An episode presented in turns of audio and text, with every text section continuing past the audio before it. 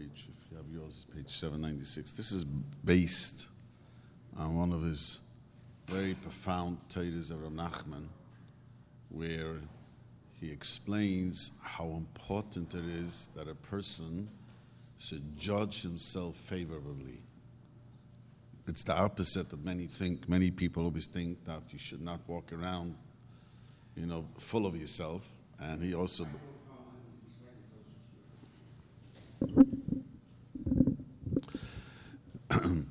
Most people, uh, most uh, people think, which is true, a person should not be arrogant and full of themselves.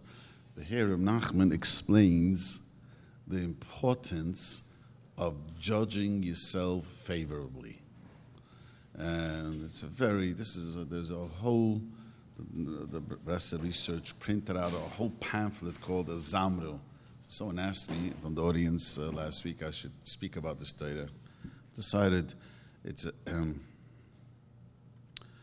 okay. So let's start from the.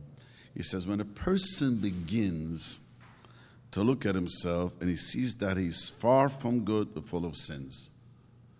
You know, a person often is very, you know, gets depressed and he looks at himself and says, Me, I'm just full of sin. I'm a failure. I'm a loser.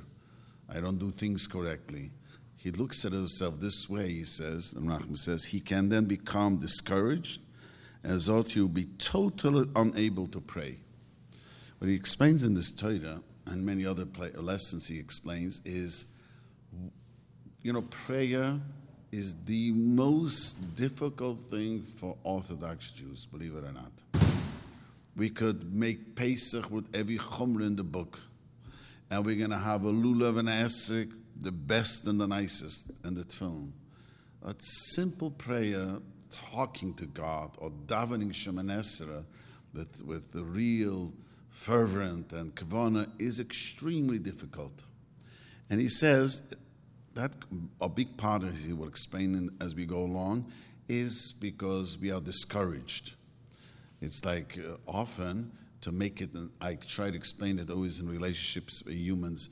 Very often, if you, a person who feels very down about themselves cannot have a healthy relationship with another person people who are self critical and always feel themselves not good have a very difficult time connecting to a person because you feel not good, you feel inadequate, that person's not going to like me and is going to reject me, and so on and so forth. Person comes across self secure and feels good about them, much easier to connect. Bottom line is, I always tell people, especially young people when you date, it's important to find someone who's happy. It's important you should be happy happy people connect much better because happy people could be there for the other person. A happy person doesn't, you know, when you're unhappy, you really are sulking and thinking about your pain. If you're whatever reason you're unhappy, let it be just a toothache, and let it be just an emotional ache. So this the, the th- same idea is between us and Hashem. When you are discouraged and you don't feel good about it, it's very hard to connect to Hashem. You know, very difficult. So Nachman says, therefore, he is obligated to look for, to seek, and to find in himself some little bit of remaining good. You are obligated to find good in yourself. Imagine. And you think this will be very easy. You know, after all, who likes, who likes yourself as much as you? And it'll be very easy to find some good things in yourself. He says, that's not so true. He says, for how, is, and he goes on, for how is it possible that he never did a single mitzvah good thing in his life? You should ask himself this question. How is it possible I didn't do many good things?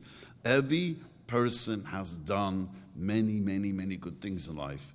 It's the Yetzer Hara who doesn't want you to feel it and to be attached to it. He wants you rather to wallow in the negativeness. It's a very interesting thing. You know, the, the, there's a, it's the bad part of a person who wants him to wallow and to see, I'm a loser. Now, there's another part of a person who wants to be very arrogant. But that's not about focusing. Focusing is in, all of a sudden, it's not humble to feel I'm a loser and I Moshe Rabbeinu was the most humble person in the world. He didn't walk